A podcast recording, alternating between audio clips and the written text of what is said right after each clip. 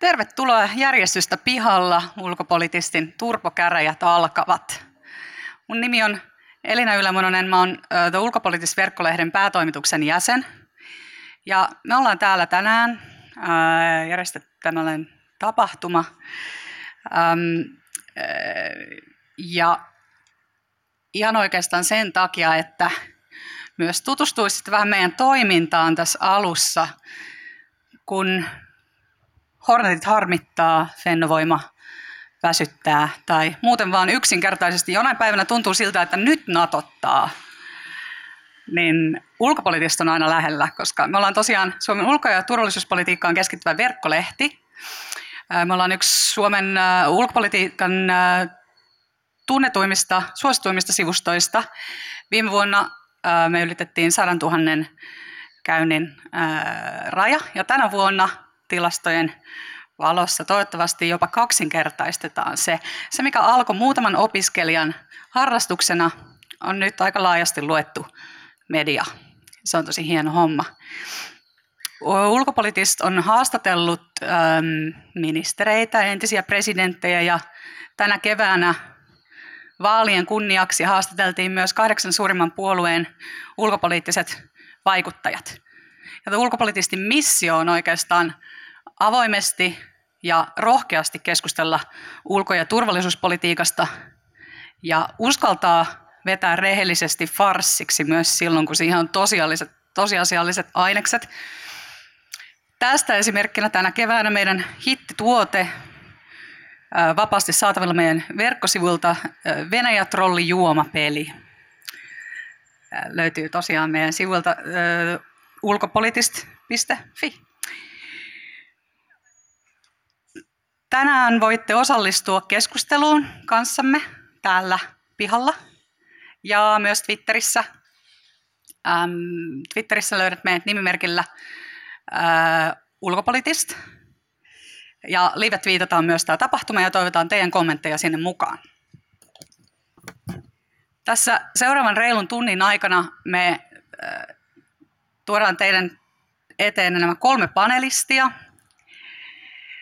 jotka ovat Suomen ulko- ja turvallisuuspolitiikan ja sen analyysin ihan ytimestä.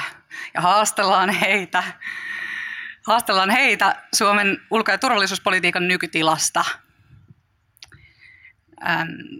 Turpokäräjien tuomarina toimii The Ulkopolitistin ikioma Matti Pesu, joka on teroittanut sulkaansa ulkopoliittistin päätoimituksessa jo kahden vuoden ajan.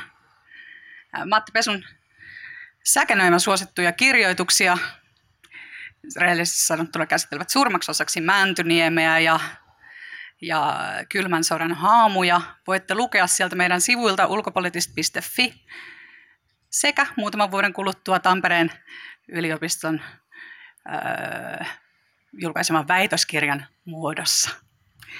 Ja annan nyt mikrofonin turpokäräjien tuomarille Matti Pesulle. Tilaisuus alkakoon. Kiitos.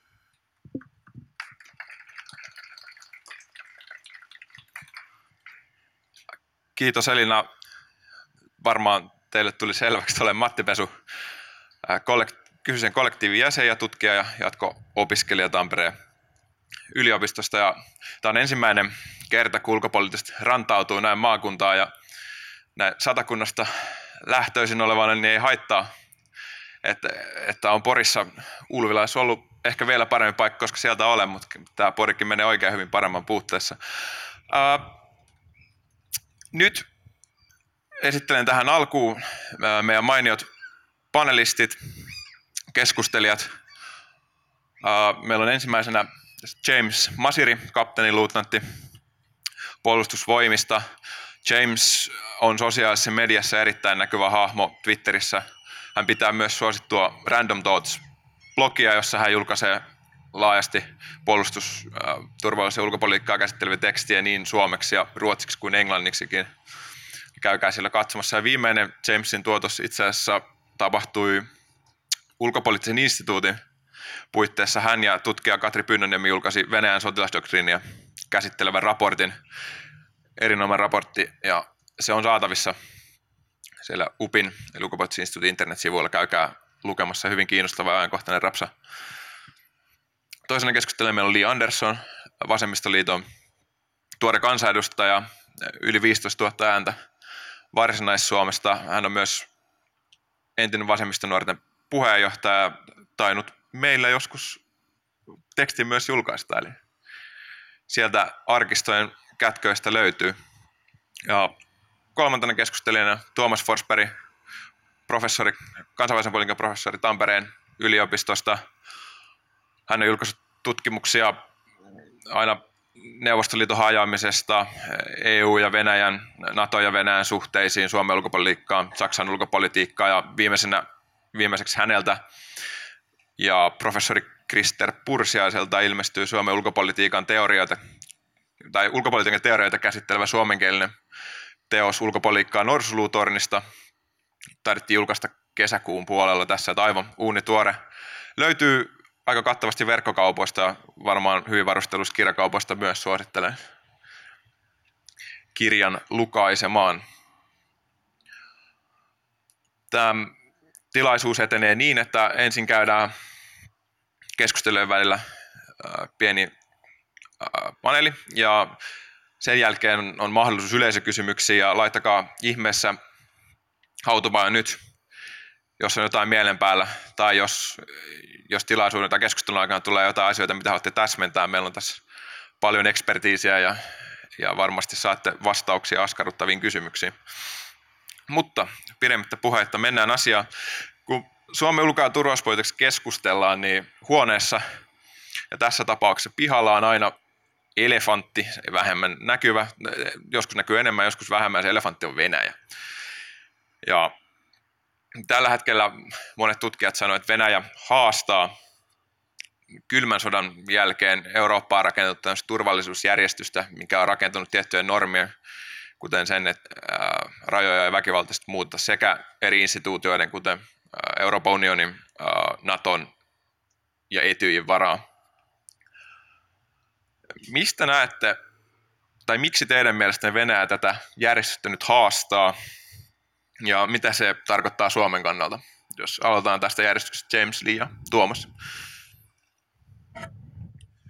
Kiitos. Tota niin, tohon, tohon ajatukseen, että Venäjä, Venäjä haastaa, niin, niin jos katsotaan sitä niin kuin ihan, ihan kylmä sotilaallisesti, niin se johtuu siitä, että, että norsusta on yhtäkkiä tullut tiikeri.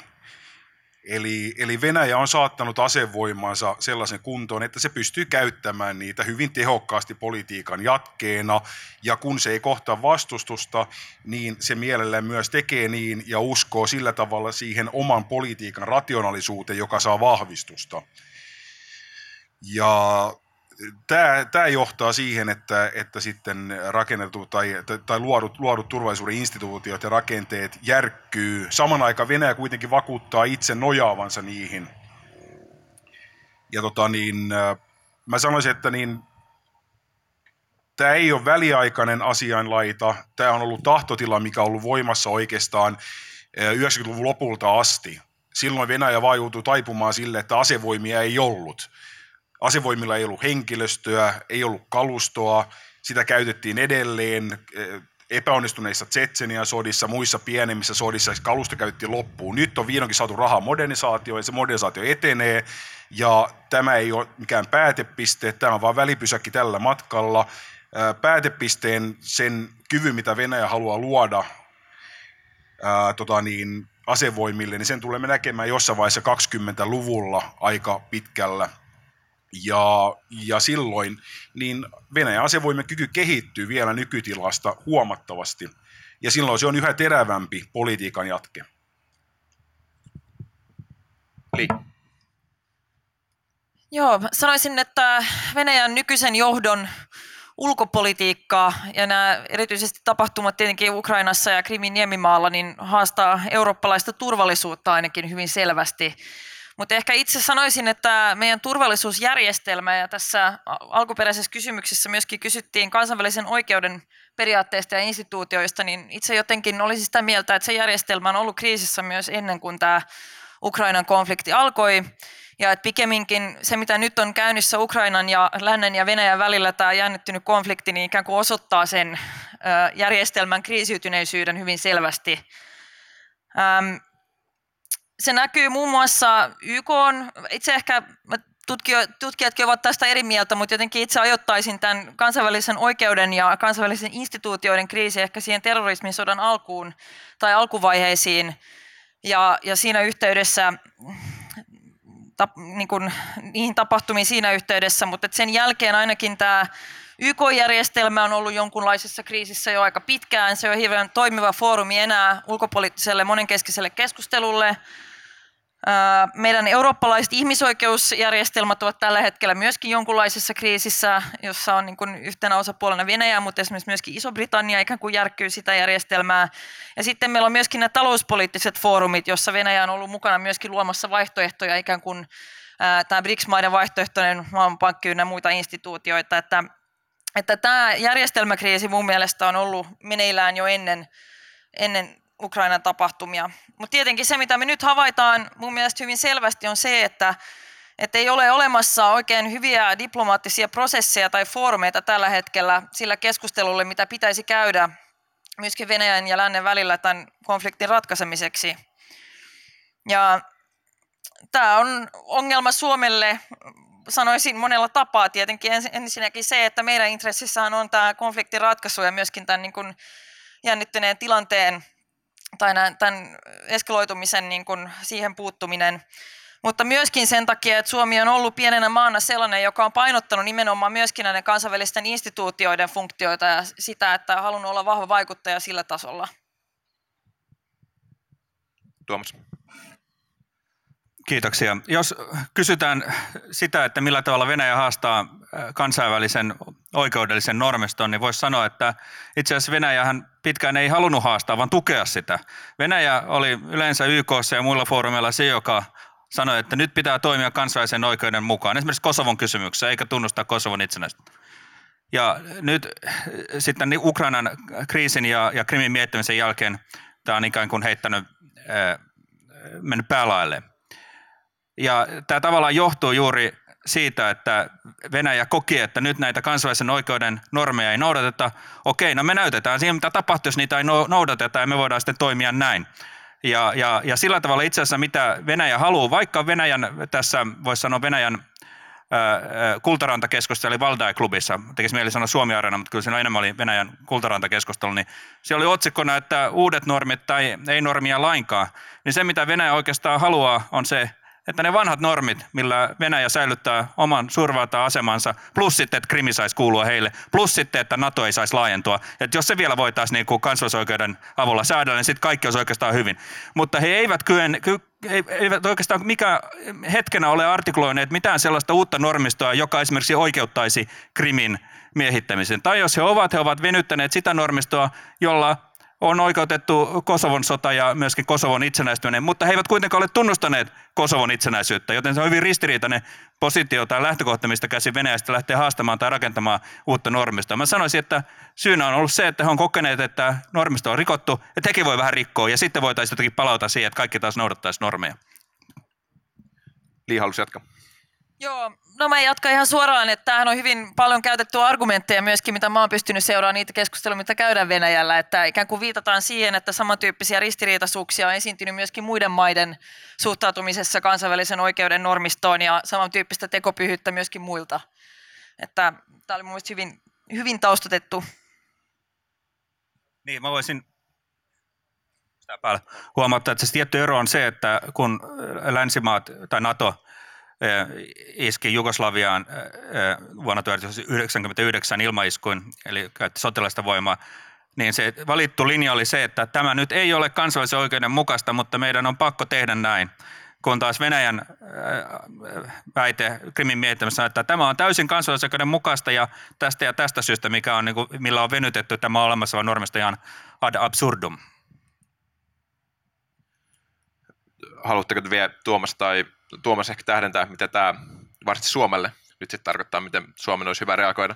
Onko meillä nyt selkeä ristiriita tavallaan ideaalien järjestelmien, tavallaan Suomen ja Venäjän ideaalijärjestelmien välillä? No mä sanoisin niin, että me ei tietenkään voida mennä ajassa taaksepäin, mutta musta on hirveän tärkeää se, että kansainvälinen oikeus muodostuu sillä tavalla, miten valtiot sen hyväksyvät aina. Siinä ajassa ja paikassa, kun niitä normeja rikotaan, niin toimittaisiin mahdollisimman johdonmukaisesti sen sillä tavalla. Esimerkiksi Suomi kyllä tuomitsi Irakin sodan kansainvälisen oikeuden vastaisena, mutta vielä parempi olisi ollut, että se olisi tehty mahdollisimman nopeasti silloin, kun se normi rikotaan.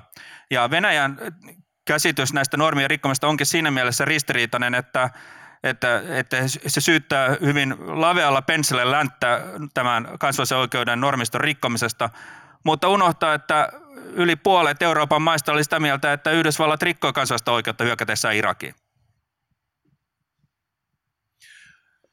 James. Niin, tässä vaiheessa haluaisin nostaa esille yhden sanan, joka on tässä minun mielestä hyvin tärkeä, joka kuvaa tätä koko ongelmaa. Niin kuin professori Forsberg sanoi, suurvalta. Venäjä ei ole suurvalta. Näin se vaan on.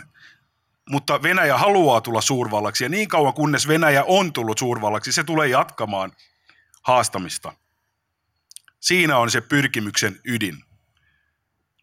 Ja tietenkin saattaa kuulua jonkinlainen huokaus, että tietenkin Venäjä suurvalta Suomen näkökulmasta, mutta katso tässä vähän laajemmalti, niin näin ei ole. No on se kuitenkin Y K:n turvallisuusneuvoston jäsen, että ne, jotka ovat näiden pysyvien viiden maan joukossa, kyllä pidetään yleensä suurvaltaan.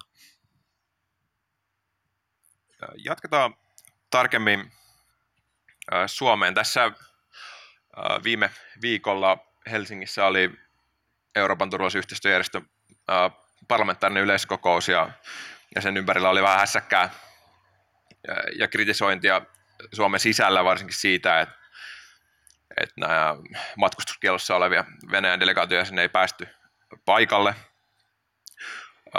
Tämä näin esimerkkinä siitä kritiikistä, mitä tässä kriisiaikana Suomen sisällä ulkopoliittisen johdolle on annettu. Miten te sanotte, onko tämän Ukrainan sodan aiheuttaman kriisin aikana Suomen ulko- ja turvallisuuspolitiikka on ollut onnistunutta?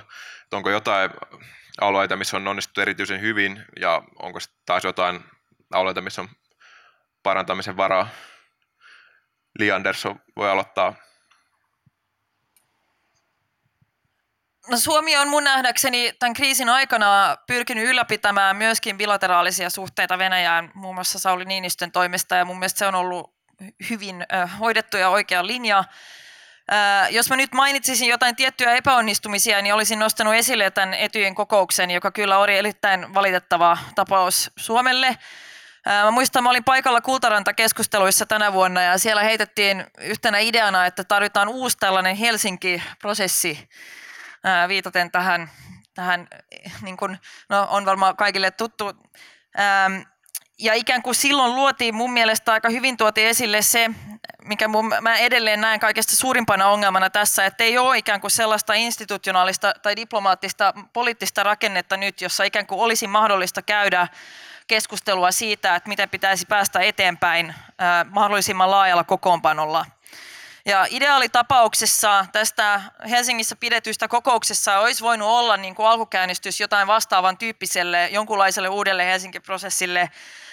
Ja nyt ikään kuin se lopputulos oli täysin päinvastainen, eli, eli niin kuin jännitteet ää, niin kuin kasvoi entuudestaan ja myöskin Suomen asema kyllä mun mielestä otti aika kovan kolauksen siinä yhteydessä, että, että vaikka paljon on, tiedän ainakin niin kuin tutkijoiden puolesta keskusteltu siitä, että kuinka tehokasta ää, politiikkaa, pakotteet ylipäätänsä on, niin mun mielestä se on ymmärrettävää tapa reagoida, kun pitää jotenkin reagoida siihen, että maa rikkoo kansainvälistä oikeutta niin kuin räikeällä tavalla.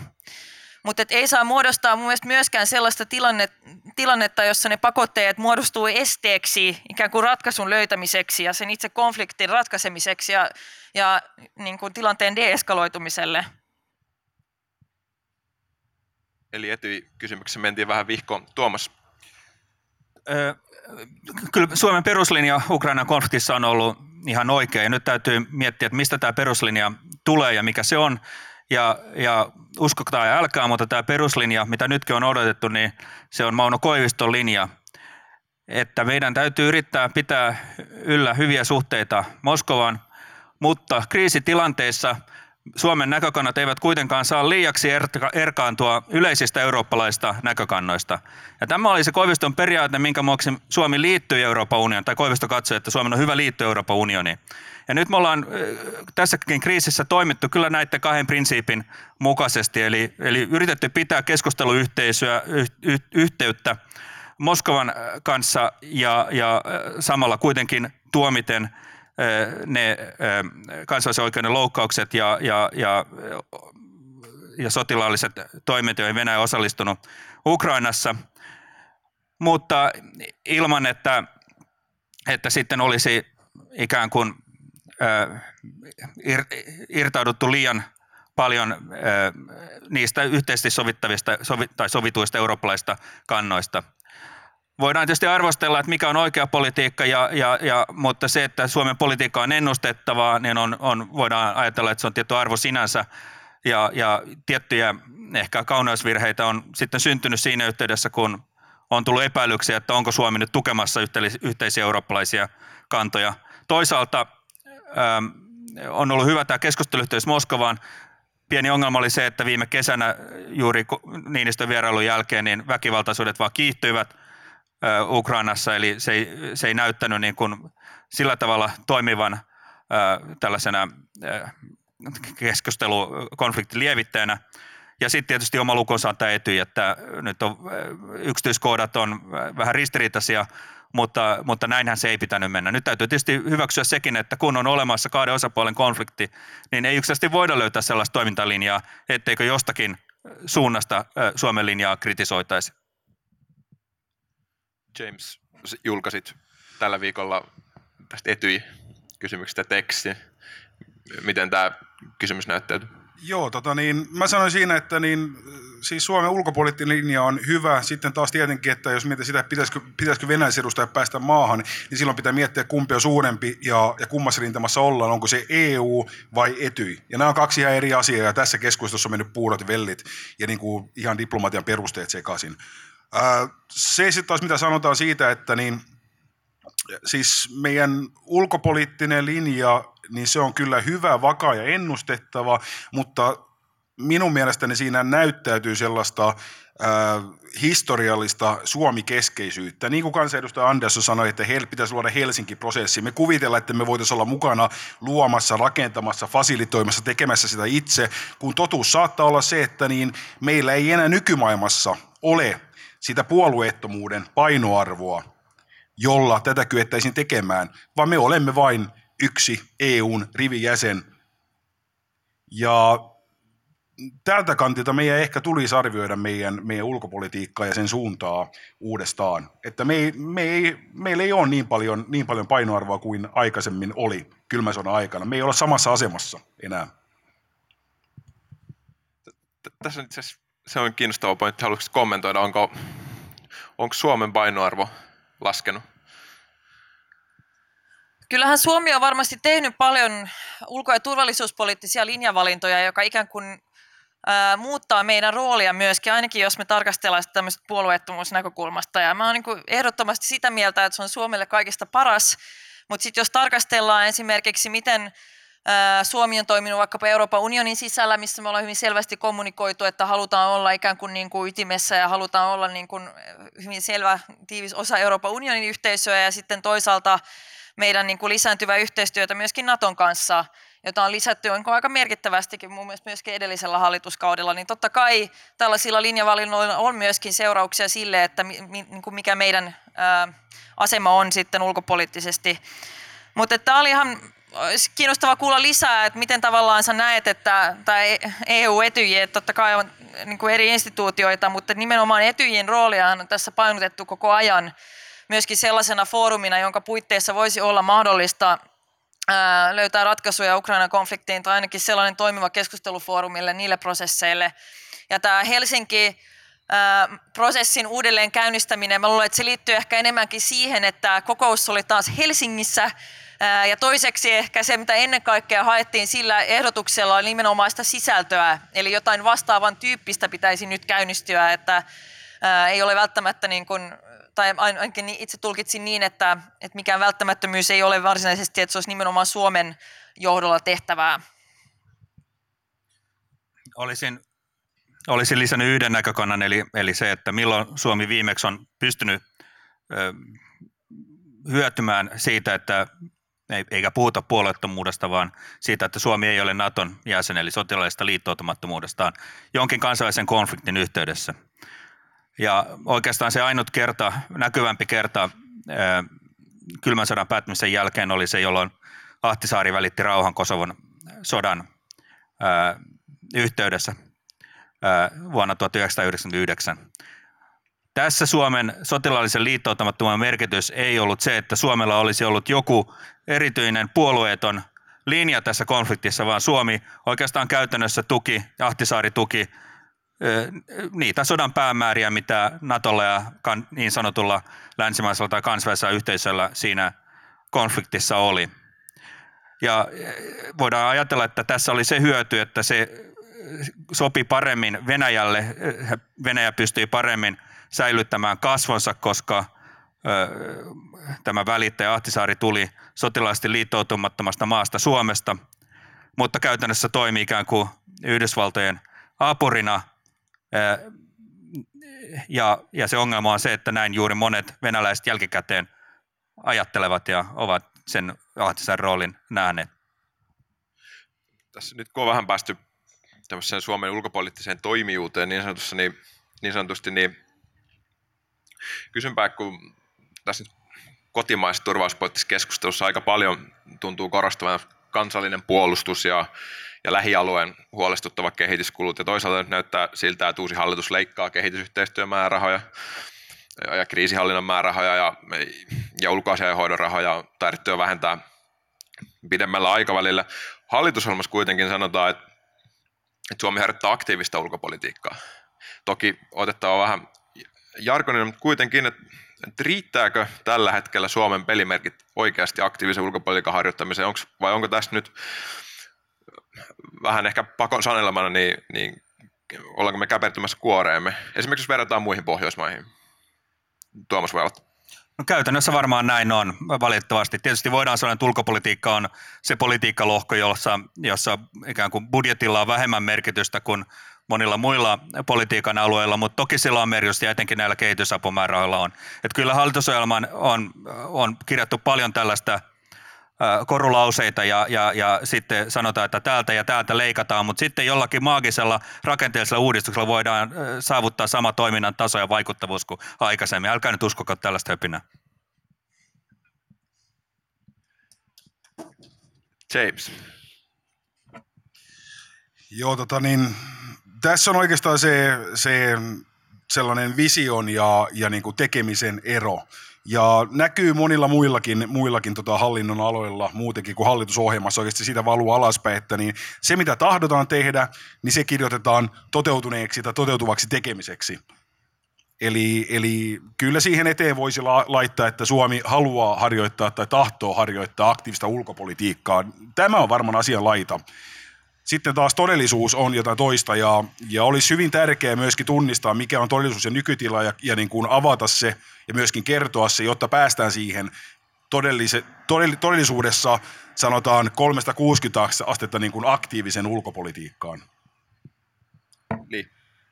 No hieman yllättäen olen sitä mieltä, että kyllähän tässä on ihan selvä ristiriita, ristiriita olemassa, että ja tämä määrärahaleikkaus myöskin, jos puhutaan kehitysyhteistyömäärärahoista, niin todella merkittävä, että se tehdään nopeasti ja se tehdään niin kuin isossa mittakaavassa, että totta kai sillä on paljonkin seurauksia tehtävälle ulkopolitiikalle ja Suomen roolille ylipäätänsä maailmassa, mutta kyllä tässä on ehkä Suomessa vähän tämä ongelma myöskin, että miten ulkopolitiikkaa sitten ylipäätään määritellään, että onko se vain sitä, mitä tehdään neuvottelupöydissä, kansainvälisissä instituutioissa, organisaatioissa, vai onko se myöskin se kehitysapu esimerkiksi tai se kriisinhallintatyö, mikä se mun mielestä ehdottomasti on.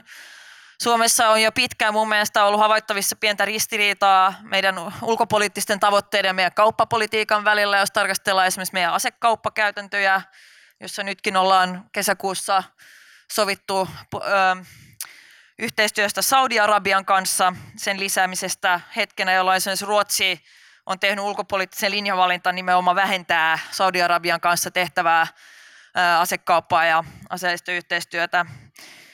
onko ulkopolitiikkaa, nyt me panostetaan itse asiassa lisää määrärahaa nimenomaan puolustukseen ja myöskin sisäiseen turvallisuuteen, että, että se, että kuinka vahvasti kytköksissä tämä on meidän ulkopolitiikkaan, niin se ei ole kukaan vielä mulle avannut, että, että totta kai niin kun Suomen puolustuspolitiikka on niin kun osittain myöskin eri politiikan lohkoa kuin se, että me edistetään meidän ulkopoliittisia tavoitteita, mitä tulee kansainväliseen rauhaan, vakauteen, kansainväliseen oikeuteen, ihmisoikeuksiin ja muuta.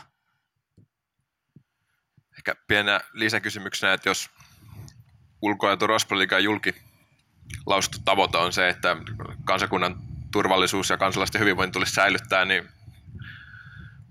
näettekö, että jänniä aikoja tulossa vai riittääkö tämä ehkä aavistuksen passiiviselta vaikuttava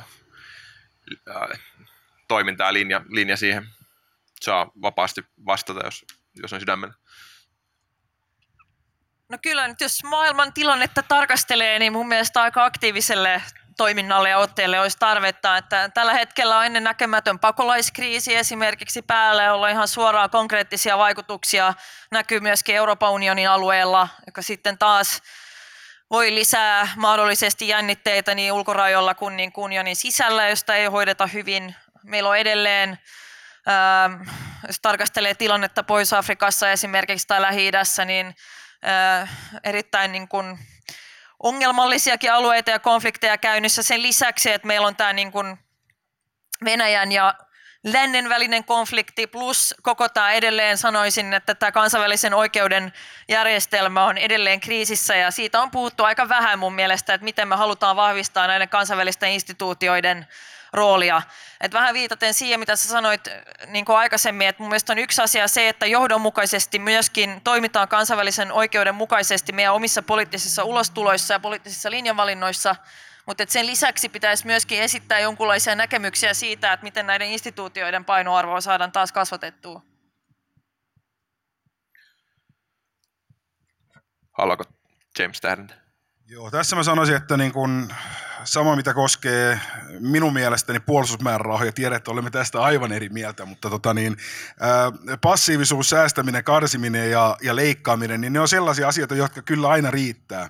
Ja, ja niin kun kyllä, kyllä Suomi on aina turvattu, kyllä täällä on aina turvallista olla ja samalla kun käperytään kuoreen, niin samalla niin kun Samalla täällä myöskin valtiojohto kaventaa olennaisesti poliittista liikkumavaraansa, kunnes se sitten on nolla. Silloin sillä on kova hintalappu tai sitten on vain yksi ulospääsy. Että aina voi säästää, leikata, karsia kaikesta, mutta jossain vaiheessa tulee niin kuin siinäkin seinä vastaan ja niitä seiniä ruvetaan nyt jo näkemään, että se mitä tästä jatketaan niin on, on, on se olennainen, että jatketaanko sitä, mistä, mitä on Mitä, mitä on hallitusohjelmassakin sanottu, että halutaan tai sanottu, että tehdään, vai mennäänkö sitten toisen suuntaan? Tämä on vähän sellaista, niin kuin, niin kuin sanotaan jargonilla, say do gap -asiaa. Jo, jos mä voin lyhyesti kommentoida vielä näitä, jos nyt puhutaan ilman kehitysapuun kohdistuvien määrärahojen leikkauksesta, niin, niin kyllähän tästä on pitkään puhuttu, että niiden se yhteistyö, Ja, ja se raha, mikä siellä laitetaan, ei välttämättä aina tuota sitä parasta mahdollista tulosta ja, ja, ja voi olla syytäkin käydä jatkuvasti huolella läpi, että mitä kannattaa tehdä, mitä ei kannata tehdä.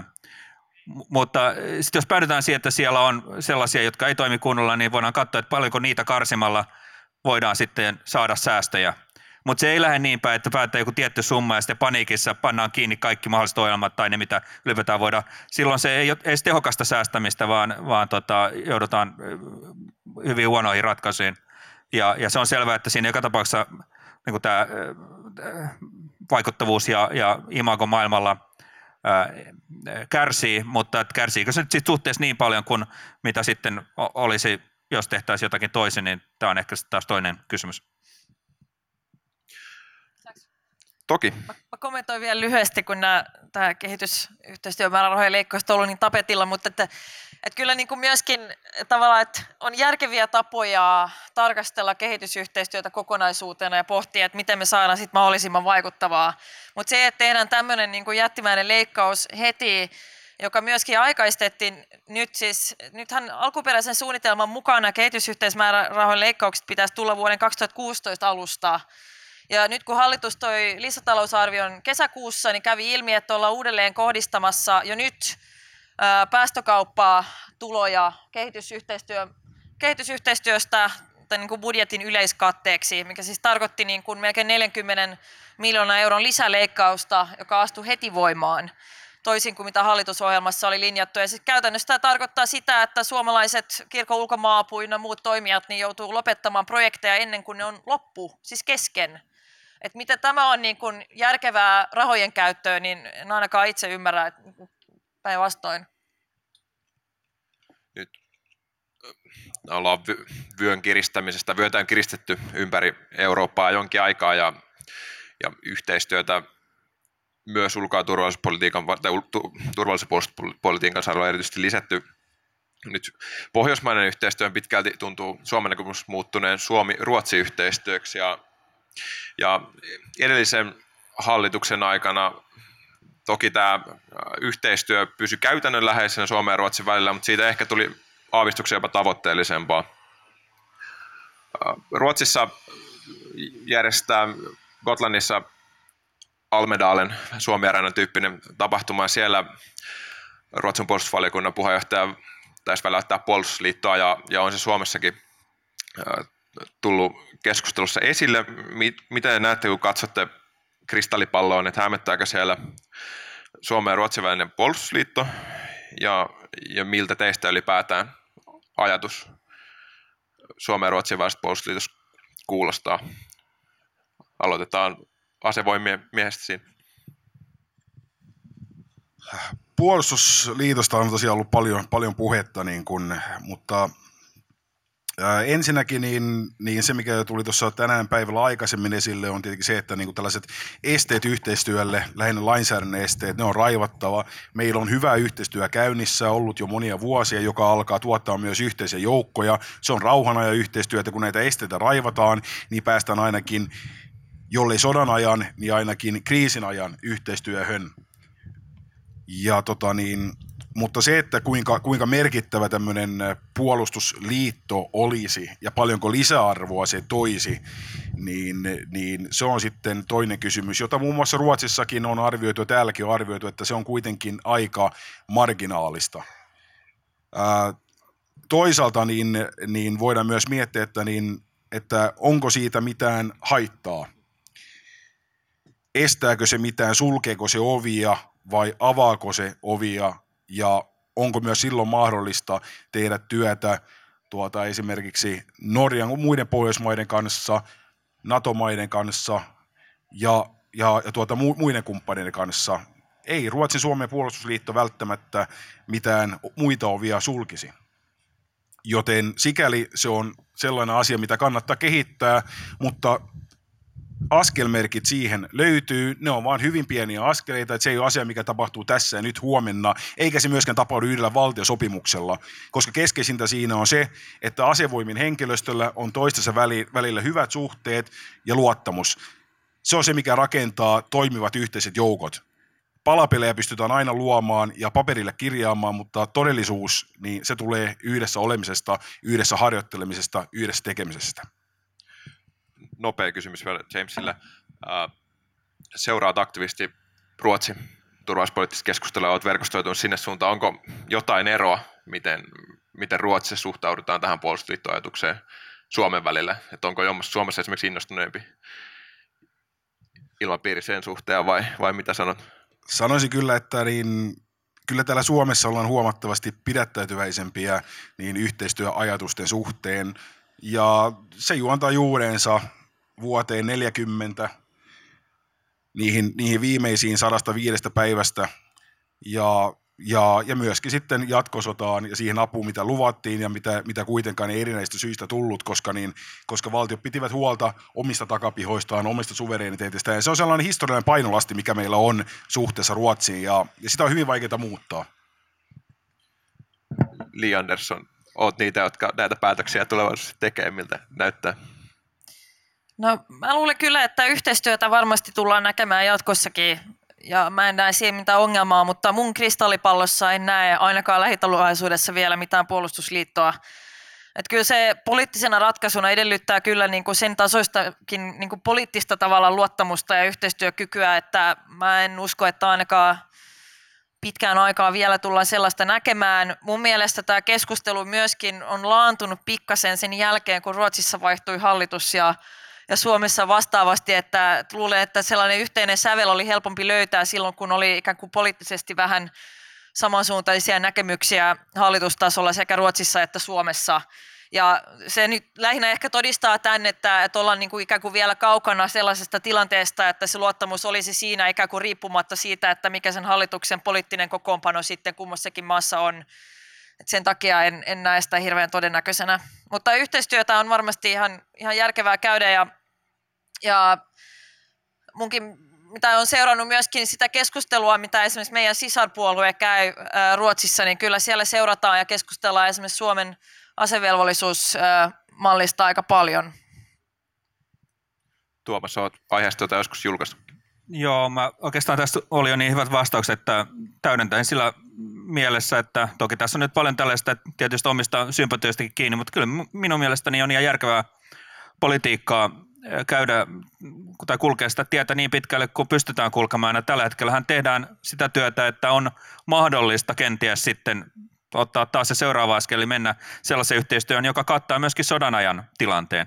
Nythän luodaan periaatteessa edellytyksiä sille, että, että mikään ei sulje pois sitä, etteikö jo tässäkin tilanteessa voitaisiin sitten, jos kriisi vielä syvenisi tai, tai olisi sotatila, etteikö yhteistyötä voitaisiin tehdä. Ee, mutta tota, nyt, nyt mennään, ja, ja mielellään näkisi tätä asiaa edistetään myöskin nykyisten hallitusten puolesta.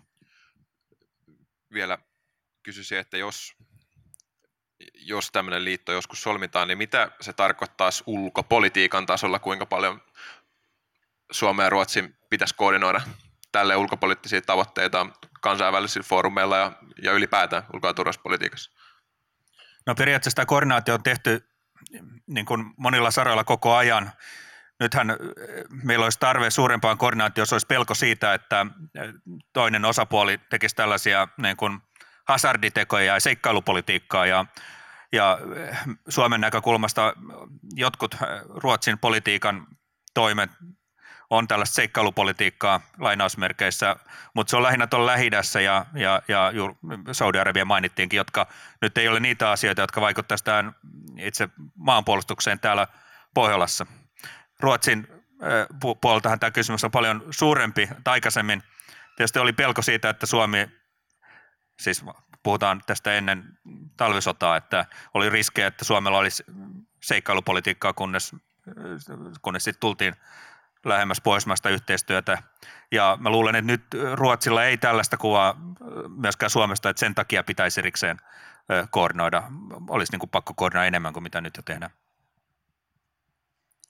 Liilläytä. Onko tämä nyt siis tämä suhtautuminen Saudi-Arabiaan ja myöskin tämä Palestiinan valtion tunnustaminen nyt tätä seikkailupolitiikkaa vai no, siis jos saa Suo- kysyä, Su- mihin tarkalleen olet? Suomessahan nähdään, että näin, että tämä, tämä on tällaista niin kuin ruotsalaista seikkailupolitiikkaa, että siinä maksetaan sitten, niin kuin ruotsalaiset maksaa siitä kovan hinnan itselleen, vaikka he muuten voisikin sympatiseerata sitä. Mutta että se ei vaikuta tähän puolustuspolitiikkaan. Katselenpa tuossa kelloa ja, ja tässä näyttäisi olevan puoli tuntia aikaa. Meidän tilaisuudella voitaisiin kenties siirtyä yleisökysymyksiin. Varmaan olette kiltisti kuunnellut ja istuneet varmaan mielen päällä yhtä sun toista. Ja, ja siellä mikrofoni kiertää ja, ja voitte, jos on mielen päällä kysymyksiä panelisteille, niin nostakaa vaan kättä rohkeasti ylös. Sen verran haluan tätäkin äh, touhaa tässä vielä reguloida, että olkaa lyhyitä. Antakaa kysymyksiä, ei kommentteja. Täällä on, meillä on aika knafti aikataulu, niin, niin kysykää lyhyesti, esitelkää itsenne ja, ja näin mahdollisimman moni saa mahdollisuuden kysyä. Eli kysymyksiä mä täältä, nostakaa kättä korkealle, niin otetaan kaksi kerrallaan. Siinä ensin Merikarvian hallintopäällikkö Aki Ruotsala ja Atte Kaleva taustalla. Kiitoksia. Tuota, esittelytulkija sieltä Matista hienosti. Tuota, ää, puhuttiin määrärahojen pienentämisestä, kriisihallinnasta, kehitysyhteistyöstä. Sitten taas Suomen ulko- ja turvallisuuspoliittinen kenttä monipuolistuu, sirpaloituu. Meillä on paljon enemmän tällaisia kriisejä, jotka on hallitsemattomissa, puhutaan terrorismista ynnä muuta. Yksi lause hallitusohjelmasta kiinnitti mun oman huomioni, ja se on, luodaan säädöspohja ulkomaan tiedustelulle. Ja Suomestahan on puuttunut ulkomaan tiedustelu oikeastaan toisen maailmansodan jälkeen, ja nyt sitä ollaan perustamassa. Ja sehän on tietysti todella tärkeää nyt näiden moninaisten kriisien keskellä, että Suomen valtiojohdolla on riittävä tilannekuva siitä, mitä tapahtuu. No, mitä mieltä olette tällaisen ulkomaan tiedustelusäädöksen tarpeellisuudesta ja ulkomaan tiedusteluelimen perustamisesta? Ja nyt voitte, nyt kun mitä esityksiä on vielä tehty, niin vähän fiilistellä, että miltä se voisi Suomen tasolla näyttää. Jos sieltä ehkä otan, otan kaksi kysymystä kerralla, niin seuraava. Noin, mikrofoni sait sinne. Olkaa hyvä. Kiitoksia, Atte Kaleva, Kalifa Oy. Mun kysymys olisi kaikille panelisteille, Jamesille myös, mutta lähinnä ehkä Li ja Tuomas teille. Ja mun kysymys koskee sitä, kun Venäjä on nyt tässä viime aikoina palauttanut tällaisen aggressiivisen voimapolitiikan osaksi Euroopan ö, turvallisuuspoliittista näyttämöä. Minkä näköisenä te näette Venäjän uhkan Suomelle tällä hetkellä?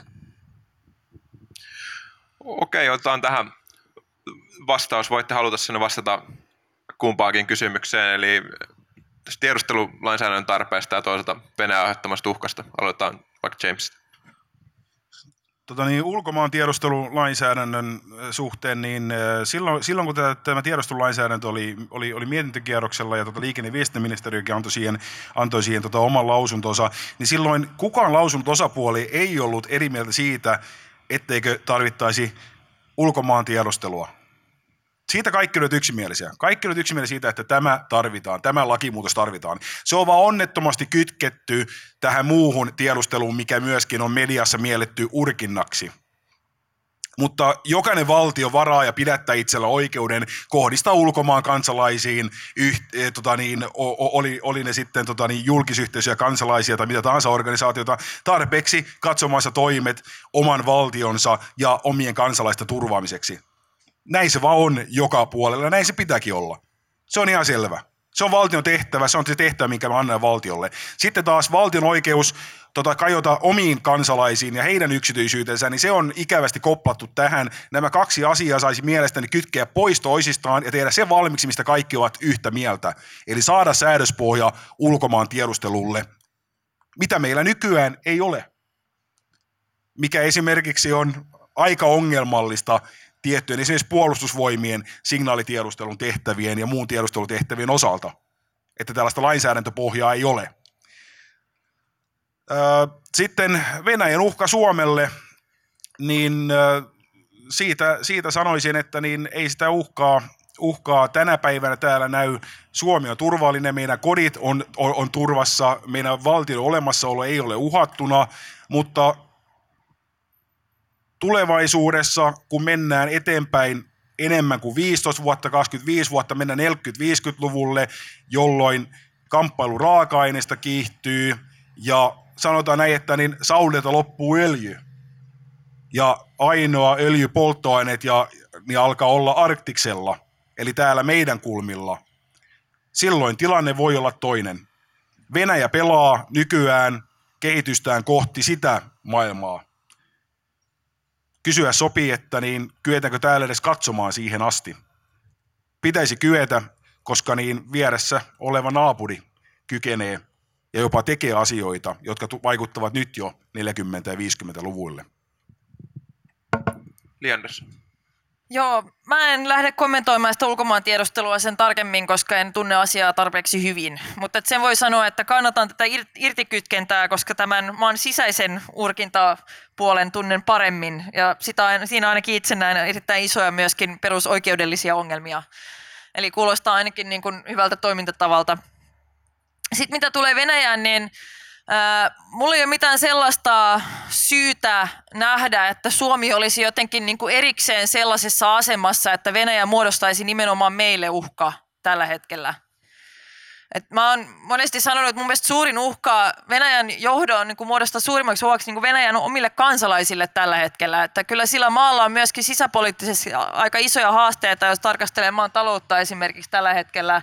Ja tämä niin kuin autoritaarinen ikään kuin johtamistyyli, niin sehän on myöskin tarkoittanut, ja se oli nähtävissä jo paljon ennen, kun ulkopoliittiset konfliktit kärjestyi, että myöskin niin kuin kansalaisyhteiskunnan toimintamahdollisuuksia, kansalaisoikeuksia, vapauksia, että niihin lähdettiin puuttumaan. Sitten samaa mieltä itse asiassa siitä, että jos tarkastellaan, jos vähän laajennetaan tätä näkökulmaa, niin, niin kyllä nimenomaan sanoisin, että ilmastonmuutos, hupenevat resurssit tulee varmasti olemaan ne ainekset meidän suurimmille niin kuin, ä, turvallisuus, turvallisuuden uhkille tulevaisuudessa. Ja siinäkin ehkä tämä ilmastonmuutokseen ja tämä koko luonnonvarapolitiikka olisi hyvä kytkeä vähän voimakkaammin mukaan tähän keskusteluun myös Suomessa, että, että ainakin tällainen lähestymistapa mun mielestä puuttui hallitusohjelmasta aika, aika totaalisesti. Että Arktiksen osalta on ihan selvää myöskin, että, että jos halutaan, halutaan, että ilmastonmuutos, tämä lämpeneminen ei etenee sellaisille tasoille, että, että ikään kuin, niin kuin koko meidän nykyinen ekosysteemi ikään kuin olisi vaarassa, niin se edellyttää myöskin sitä, että jätetään ne luonnonvarat Arktikseen koskematta, mikä on, on mun oma kanta ja se, mitä itse yritän poliittisesti edistää. Tuomas Forsberg. Kiitoksia. Kiitoksia. Mä en, en tässä nyt spekuloi sitä, mikä tilanne ehkä joskus kolmenkymmenen vuoden kuluttua on, mutta se, onko Venäjä missä mielessä nyt uhka Suomelle, niin, niin siihen ei voida vastata kyllä tai ei. Mielenkiintoista aina, kun puhutaan Venäjän uhkasta, ensinnäkin se, että, että siitä helposti aina uutisoidaan. Tehdään sellaisia uutisia, että nyt Venäjän uhka tai uhka on noussut tai uhka kansalaiset kokee tätä uhkaa ja siitä tulee tällainen iso mielikuva, että tällainen uhka on olemassa ja, ja toki se on niin kuin noussut. Nämä mielipidetilosteluthan kyllä viittaa siihen, että, että ne, jotka kokee Venäjän uhaksi, niin se on määrä on, on tuplaantunut, mutta se on silti alle puolet kansalaista. No onko se paljon tai vähän? Tietyllä tavalla voidaan ajatella, että, että, että, kaikkien, että on se kumma, että tällaisessakaan tilanteessa niin kaikki ei koe, että Venäjä olisi, olisi uhka. Ai niin vielä pitäisi sanoa yle kansalaisten, kansalaisten käsitykset se, että meillä on se on kummallinen tapa ajatella, että ne muut, ne toiset ne ajattelee, suomalaiset yleensä ajattelee, että Venäjä on uhka, mutta itse asiassa mä nyt en itse ajattele niin, mutta ne naapurit ja työkaverit ja jotkut muut, meillä on tällainen ikään kuin kaksoisajattelu sellainen vallalla, mutta on toki muuttunut nyt Ukrainan kriisin myötä ja tietyllä tavalla onkin syytä muuttaa, siis on On hyvin ongelmallista, kun meillä on tiettyjä henkilöitä, entisiä kenraaleita ja muita, jotka ajattelee niin, että, että ei Venäjä mikään uhka, kun, kun ei sillä ole mitään järkevää syytä hyökätä tänne Suomeen. Ja ainut järkevä syy olisi se, että me jotenkin alettaisiin provosoida, liityttäisiin NATOon tai meillä olisi joku fasistihallitus täällä tai niin kuin Ukrainassa tai muuta. Ja sitten, että kun me oltiin talvisodassa niin urheita, niin ei ne enää uskalla tänne tulla. No nyt tota, kun me mietitään tätä Ukrainan kriisiä ja Venäjän toimintaa siellä, niin meillä on, mehän ei tiedetä, mitkä todelliset syyt on ollut. Ja en tiedä, voiko historiankirjoittajat oikeastaan koskaan sitä tietää. Mutta meillä on vähintään yhtä paljon aihetta epäillä sitä, että Venäjän sotilaallisten toimien yhtenä motiivina on ollut täysin sisäiset syyt, eli, eli Kremlin ja hallinnon vallan pönkittäminen lisäämällä näiden toimien kautta kansan suosiota. Sellaisessa tilanteessa, jossa oli vaarana, että, että kansan protestimielellä lisääntyy, ja varsinkin jos, jos jossain naapurimaassa tapahtuu jotain tiettyjä muutoksia tiettyyn suuntaan. No, jos, jos tämä on niin kuin joltain isommalta osalta oikea selitys, niin mikään ei sulje pois, etteikö jonakin kaunena päivänä Kremlissä voitaisiin ajatella, että pieni sopiva sotilaallinen operaatio tuolla Suomen suunnalla voisikin lisätä heidän suosiotaan. Ja sillä voidaan sitten, tätä ei voida ikävä kyllä enää sulkea pois millään rationaalisella argumentilla, koska tämä on se rationaalinen syy, mikä voi olla, jos, jos, jos, jos Kremlissä ajatellaan näin. Ja kun, kun Kreml on nyt toiminut näiden kansainvälisten normien suhteen niin kuin on toiminut, eli, eli, eli rikkonut niitä normeja, jotka, joita Neuvostoliitto kunnioitti, Niin, niin meillä ei niiden normien kunnioittamisen suhteen ole, ole sellaisia takuita, mitä aikaisemmin oli.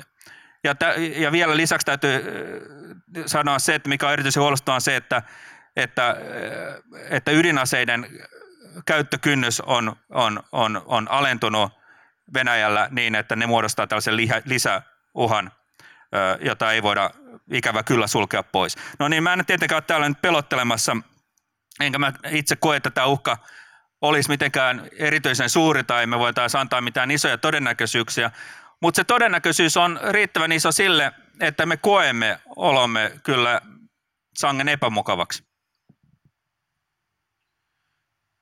Näin. Nyt otetaan kaksi lisäkysymystä. Nostakaa kättä vaan rohkeasti ylös, niin, niin meikäläisen silmä näkyy siellä.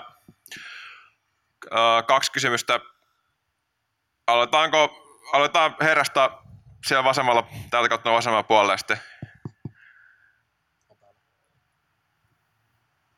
On päällä. Joo. Hyvä, joo, eli Jussi Jalonen, Tampereen yliopisto.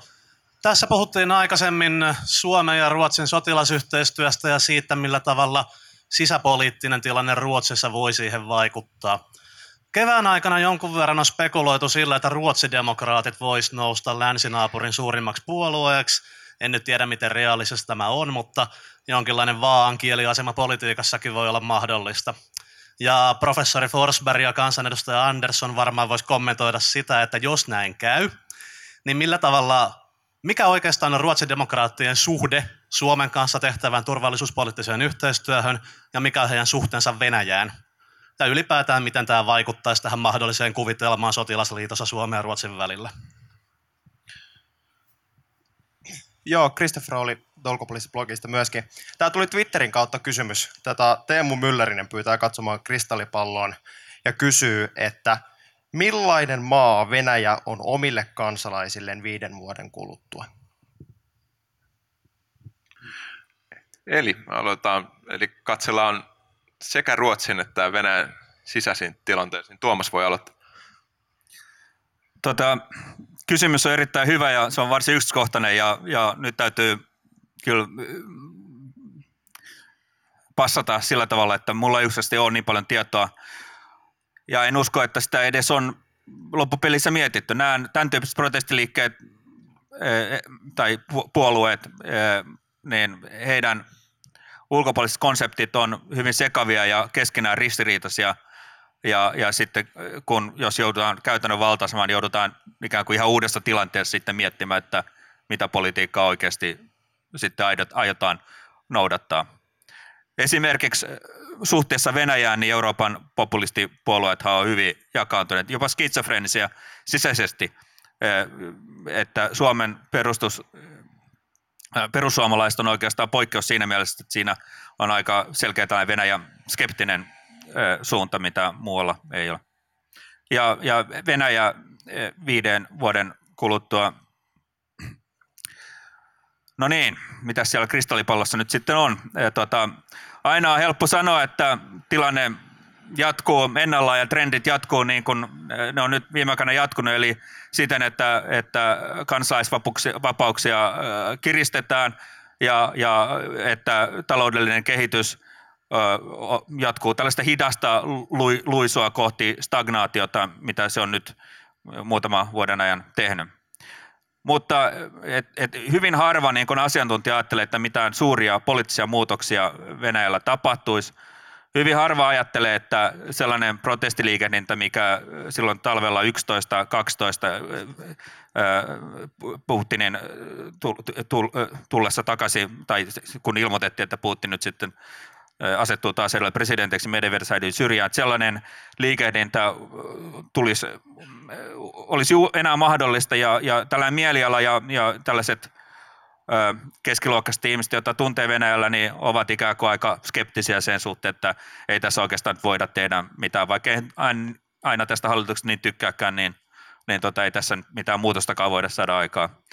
Mutta täytyy vaan sanoa, että jos niin kuin tällainen teoria tai ajatus siitä, mitä nämä muutokset on tällainen, jos on tällainen mielialateoria, niin eihän sitä koskaan tiedä, milloin mielialoja muuttuu ja, ja, ja siinä mielessä niin kuin ei minkään trendien tai, tai teorian pohjalta voi myöskään sulkea muutoksia pois. Mutta yleinen näkemys on se, että tuskipa paljon nyt muuttuisi.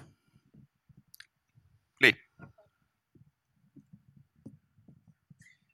Joo, no Venäjän suhteen, jos mä aloitan siitä viiden vuoden päästä, niin mä oon kuullut ainakin, tää on nyt tää, tämmöistä arviointia, mutta kahdenlaista ainakin näkökulmaa, mitä itse on kuullut aika usein. Toinen on vähän vastaavan tyyppinen kuin mitä äsken kuultiin, että ikään kuin tämä nykyinen kehitys jatkuu, tämmöinen tietyn tyyppinen niin kuin eristäytyminen, mutta toisaalta Putinilla on aika laaja tuki myöskin kansalaisten joukossa. Toinen arvio lähtee siitä, että Venäjällä tämä taloudellinen tilanne pikkuhiljaa alkaa näkyä myöskin ikään kuin tämän keskiluokan toimeentulossa ja, ja tämmöisinä niin kuin maan sisäisinä leikkauksina, jotka saattaa myöskin lisätä johdon epäsuosiota kansalaisten keskuudessa, tai että se potentiaalisesti voi johtaa jonkunlaiseen niin kuin sisäpoliittiseen tai levottomuuksiin tai muuta Venäjällä, että sellaistakin arviota on kuullut. Mä en ota kantaa siihen, että onko jompikumpi todennäköisempi kuin toinen. Siitä olen samaa mieltä, että oli erittäin harmillista, että tämä tilanne kaksituhattayksitoista kaksituhattakaksitoista, että itsekin luulen, se protestiliike silloin tai se kansalaisliikehdintä oli suurempi kuin kertaakaan Putinin valtakauden aikana silloin, ja se oli sellaista spontaanista kansalaisista lähtevää. Niin on erittäin harmillista, että sen kansalaisliikehdinnän momentum nyt selvästi näyttäisi ainakin olevan, olevan ohi. Sitten mitä tulee Ruotsin demokraatteihin, niin mä yritin nyt kuumeisesti miettiä tässä jotain niiden ulko- ja turvallisuuspoliittisia näkökantoja ja, ja niin kuin linjauksia, mutta ei oikeastaan tullut mieleen hirveästi mitään. Enkä muista myöskään siitä syystä, että, että mihin ne asettuu, koska, koska jos tarkastelee näitä hyvin kauas oikealle sijoittuvat puolueet niin kuin Euroopan parlamentissakin, niin siellä on niitä, joilla on hyvin läheisetkin suhteet Venäjään ja, ja niillä, joilla on sitten ihan erilainen näkökanta. Ja jotenkin mututuntumalla sanoisin, että Ruotsin demokraatit kuuluu, kuuluu tähän toiseen tai viimeksi mainittuun. Mutta mitä tulee tähän yhteistyöhön, niin kuten sanoin, mä luulen, että tuollaisessa tilanteessa varmaan riippuisi hyvin paljon myöskin siitä, että mikä se Ruotsin demokraattien asema olisi ikään kuin Ruotsin sisällä. Että näin aika epätodennäköisenä myöskään, että sellaista yhteistyötä olisi mahdollista ainakaan lähteä hirveästi lisäämään, jos ne ikään kuin niiden asemaa Ruotsin poliittisella kentällä on vastaavan tyyppinen kuin mitä on tällä hetkellä. Ja se on nyt ehkä yksi hyvä esimerkki, joka, joka todistaa tämän pointin, mitä sanoin aikaisemmin siitä, että itse en näe tätä liittoa ainakaan hyvin todennäköisenä lähitulevaisuudessa ainakaan. James. Joo, tota niin Ruotsin demokraatista sen verran tai yleensä, yleensä poliitikoista. Poliitikot ovat siitä, siitä niin kuin kummallisia eläimiä, että hinnostuvat valtavan helposti. Laita poliitikko Hornettiin, laita poliitikko panssarivaunuun, laita poliitikko taisteluveneeseen, laita viereen ruotsalainen taisteluvene ja katso esimerkiksi alukselta, kuinka Uusimaalta johdetaan häijynnäköistä ruotsalaista stealth-korvettia tai kuinka... kuinka suomalainen laivueen komentaja ilmassa niin johtaa omia Hornetteja jassejaan ja näkee yhteistyön, kädenpaiskaukset ja kaikki, niin poliitikot lämpenevät tälle. On tiettyjä poliitikkoja, jotka säilyttävät objektiivisuutensa, he ovat yleensä naisia ja ovat yleensä vasemmistopoliitikkoja, mutta... Mutta, mutta muuten niin, niin, niin kyse ei ole siitä, että minkälainen suhde Ruotsin demokraateilla on yleensä Suomeen, Ruotsiin, vaan kyse on siitä, että minkälainen suhde heillä on puolustukseen. Heillä on lämmin suhde kansallisen puolustukseen ja he kokevat, että suomalaisilla on erityisen lämmin suhde kansallisen puolustukseen. Joten sikäli tämä ei vaikuta kovin paljon mikään puoluekanta tai mikä puolue on johdossa, ei vaikuta kovin paljon siihen yhteistyöhön. Ja kuten sanoin, kaikki poliitikot lämpenevät sille, kun he näkevät sen. Läsnä olevaa seuraa lukuun ottamatta. Objektiivisuus säilyy tosiaan. Mutta tota niin... Sitten siihen kysymykseen, että minkälainen Venäjä on omille kansalaisilleen, niin tässä on taas se kaalikeitto, ka- kaalikeittoanekdootti, että viiden vuoden päästä niin venäläinen syö hieman enemmän kaalisoppaa, saa hieman vähemmän rahaa, mutta ei se maa siellä kovin paljon muuttunut, eikä välttämättä mikään tilanne maailmassa ole muuttunut. Tässä ei tapahdu yhden yön, yhden viikon, yhden kuukauden, yhden vuoden ihmeitä Ukraina eikä minkään muun suhteen. Ei myöskään mitään viiden vuoden ihmeitä. Olennainen kysymys tässäkin on se, että nyt kun Venäjä panostaa äärimmäisen paljon, ei pelkästään puolustukseen, vaan myöskin muuhun turvallisuuteen, joka syö yhtä paljon rahaa kuin se varsinainen kova puolustus. Ja se raha on pois koulutyöltä, koulutukselta, hoitotyöltä, sosiaalipalvelulta, niin se olennainen kysymys on, että miltä näyttää Venäjän seuraava sukupolvi. Ja siihen vastaus voi olla aika karmaiseva. Tässä nyt ainakin, joo, siellä on kysymys Ja otetaan kaksi kysymystä vielä lyhyesti, jos saa, niin joo, laitetaan sieltä ensin. Saatte mikrofoni ihan pian. Te, James Mashiri. Oli puhetta tästä venäläisten kaalikeiton syömisestä. Mä ymmärsin sen, että he olisivat lähestulkoon yhtä köyhiä tai he joutuisivat säästämään tai heidän elintaso laskisi. Mutta mä ajattelisin, että ei näin välttämättä käy.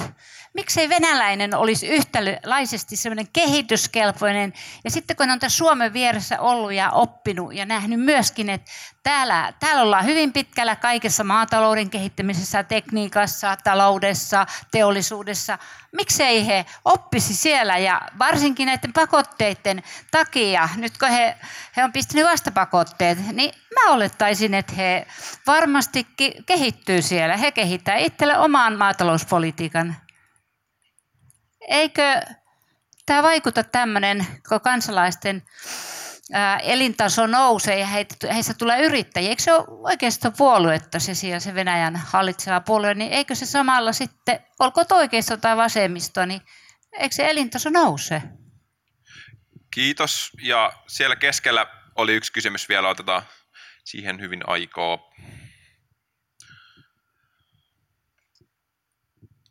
Joo, mun nimi on Anders Adlercreutz, kiitos mielenkiintoisesta keskustelusta. Palasin vielä tähän Suomi-Ruotsi-sotilasliitto-kysymykseen, joka ajatuksen tasalla on, on ehkä vähän kiehtovakin. On kuitenkin vaikea ymmärtää, miksi, miksi Ruotsi sitä voisi haluta. James vähän valotti sitä keskustelua, jota siellä ollaan käyty, ja sanoi, että se on ollut ehkä, ehkä innostunutta, ehkä joku positiivistakin. Voisitko vähän valottaa niitä näkökantoja niin kuin Ruotsin näkökulmasta? Joo, eli tässä oli Jamesille pitkälti kysymyksiä, mutta toki saa kommentoida myös, jos haluaa, mutta aloita. Kiitos. Tota, niin ensinnäkin tuosta kaalisopasta, niin se oli lähinnä, lähinnä, lähinnä vertaus, tai, tai vertaus siitä, että niin kuin Venäjä, Venäjällä kansa kestää kurjuutta myös silloin, kun se on kollektiivista. Sama nähdään myöskin esimerkiksi nykyään Venäjällä erittäin voimakkaasti kasvaneeseen maanpuolustustahtoon, patriotismiin. Se on myöskin kollektiivista ja se on myöskin yhteinen ilonaihe. Että sekä, sekä hyvät että huonot asiat on sellainen, mille, millä, millä, millä Venäjän kansalla on erittäin, erittäin suuri sijato. Niin myöskin tota niin, nykyään, nykyiselle taloudelliselle tilanteelle. Äh, tästä ei oikein pääse niin kuin irti eikä ympäri siitä, että niin, äh, Venäjän johto on omalla toiminnallaan ainakin lyhyellä aikavälillä ajanut Venäjän sellaisen tilanteeseen, että, että ne kasvun edellytykset rupeavat sieltä häviämään pakotteiden myötä. Tässäkään ei ole viikon, kuukauden, parin asia, niin kuin täällä luultiin, kun pakotteita ruvettiin asettamaan, mutta pitkäaikaisvaikutukset johtavat kyllä siihen, että viiden vuoden päästä niin Venäjällä ei ole enemmän rahaa kuin nyt. Yrittäjyyttä siellä voi olla enemmän. Siinä ei ota kantaa sitten, että miten se yrittäjyys vaikuttaa sitten taas kansaan, elintasoon tai, tai koettuun elintasoon ja onnellisuuteen tai muuhun. Ää, tota, Ruotsi. Ää, jälleen kerran tästä innostuneisuudesta, niin kyllä se innostuneisuus tulee siitä, kun nähdään, että ää, sotilaallisesti katsoen järjestelmät, käsitys johtamisesta, käsitys taistelusta eli, eli taktiikasta, niin ovat hyvin samankaltaisia. Eli Suomen ja Ruotsin järjestelmät ovat yhteensopivampia keskenään kuin mitkään Naton, kahden NATO-maan järjestelmät, pois lukien Belgia ja Hollanti, jolla on yhteinen laivasto. Tässä, t- tässä varaan, varaan oikeuden tehdä tässä poikkeuksen. Mutta, mutta muuten, niin, niin Suomen ja Ruotsin NATO-järjestelmät ovat niin yhteensopivia, että kun minä hyppään Ruotsin Sandhamnissa maahan ja paiskaan ruotsalaisen komentajan kättä, niin siitä kaksi ja puoli tuntia myöhemmin suomalainen komppania hyökkää ruotsalaisen pataljoonan kärjessä. Siinä on se yhteensopivuuden taso. Ja se on aika kova. Ja tämä on se, mikä herättää sen innostuksen. Me sotilaat emme ole kovin innostuneita, mutta taas ne poliitikot, jotka eivät tässä säilytä objektiivisuutta, kun pääsevät Hornetikyytiin, niin he innostuvat, kun he näkevät tämän, että näin helppoa tämä on. Kiitos.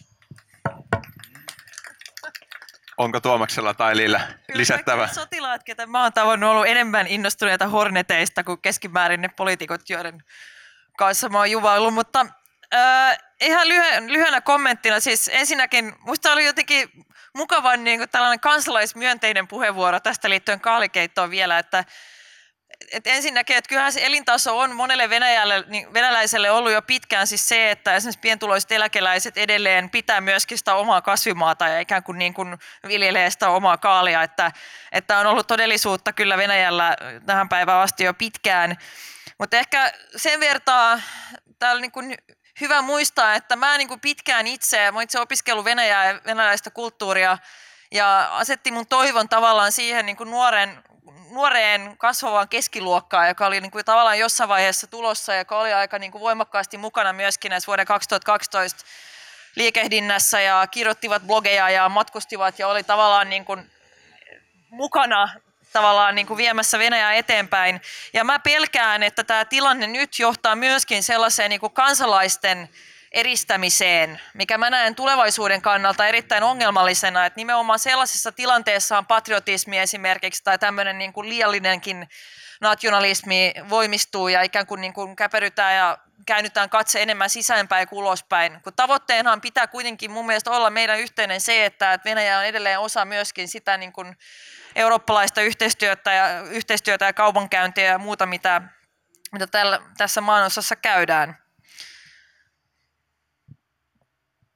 Tuomas. Joo, mä haluan vielä sanoa muutaman sanan tästä Ruotsista. Meillähän on tota, tota, tällainen hyvin paljon su- myönteisesti suhtaudutaan yhteistyön, puolustusyhteistyön Ruotsin kanssa, mutta sitten on tällainen hyvin skeptinen lataus, sellainen koulukunta, että, että, ne, että oliko se nyt niin, että kolme R, että keiden kanssa Suomi ei pidä tehdä puolustusyhteistyötä, että ne on Ranska, Ruotsi ja Russia.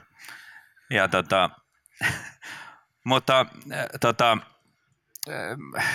mä sanoisin, että tässähän, että sit kun kysytään, että no miksi sitten Ruotsi haluaa tehdä tätä puolustusyhteistyötä Pohjoismaiden kanssa ja Suomen kanssa, niin tämä kyyninen ajattelutapa on sellainen, no ne haluaa myydä niitä kriippeneitä ja ne haluaa niin kuin sillä tavalla, se on se mitä ne hyötyy.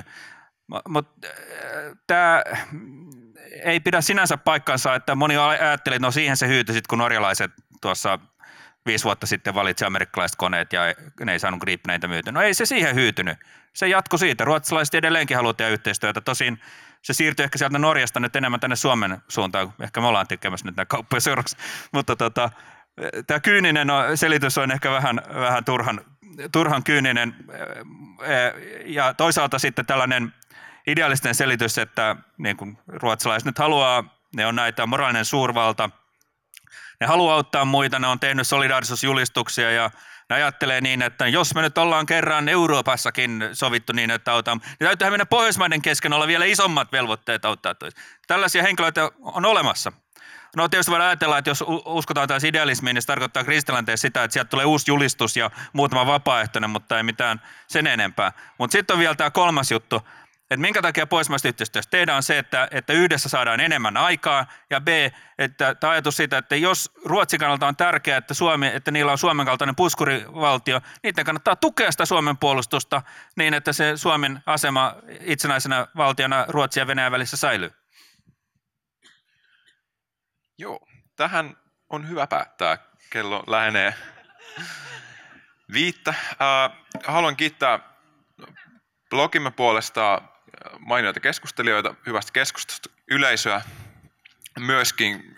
Kiva, kun tulitte sankojoukkoon paikalle. Muistuttaisin vielä siitä, että käykää verkkosivuillamme double-u double-u double-u piste ulkopoliittisesti piste fi. Siellä on knafti viisisataa juttua maa ja taivaan väliltä kuitenkin enemmän ehkä ulko- ja turvallisuuspolitiikkaa ja kansainvälistä politiikkaa. Käykää myöskin katsomassa sosiaalisen median puolelta, miltä se näyttää. Meillä on Facebook-sivu ja Twitter-sivu myöskin. Tykätkää ja seuratkaa. Jos sen väärin ymmärtää, niin meillä on puhujille joku pieni, pieni muisto kautta symbolinen kukitus. Elina saapuu sieltä. Muuten kiitos teille paljon. Meillä on toimituksen jäseniä teepaita päällä tänne. Mielellään jäädään keskustelemaan varmaan meidän keskustelu jotenkin hetki liikenee. Oikein hyvää alkanutta viikkoa ja, ja hyvää Suomi-areenaa puolesta. Kiitos.